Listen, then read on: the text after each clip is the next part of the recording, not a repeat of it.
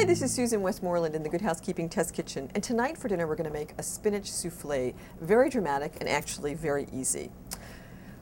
When you're making a souffle, you do have to crack a couple of eggs, and to prevent them from going all over the floor, what you want to do is douse the egg with salt all over the perimeter and kind of all over the place, and let it sit for about a minute.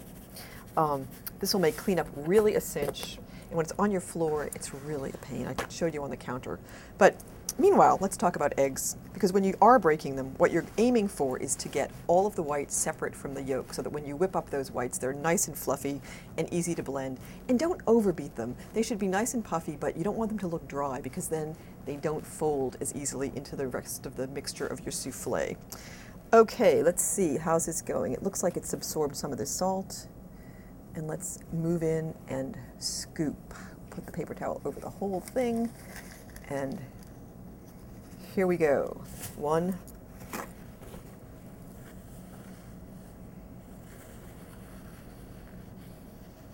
Two. Pretty good. Excellent. This is Susan Westmoreland in the Good Housekeeping Kitchen, helping you take back dinner time, one egg at a time.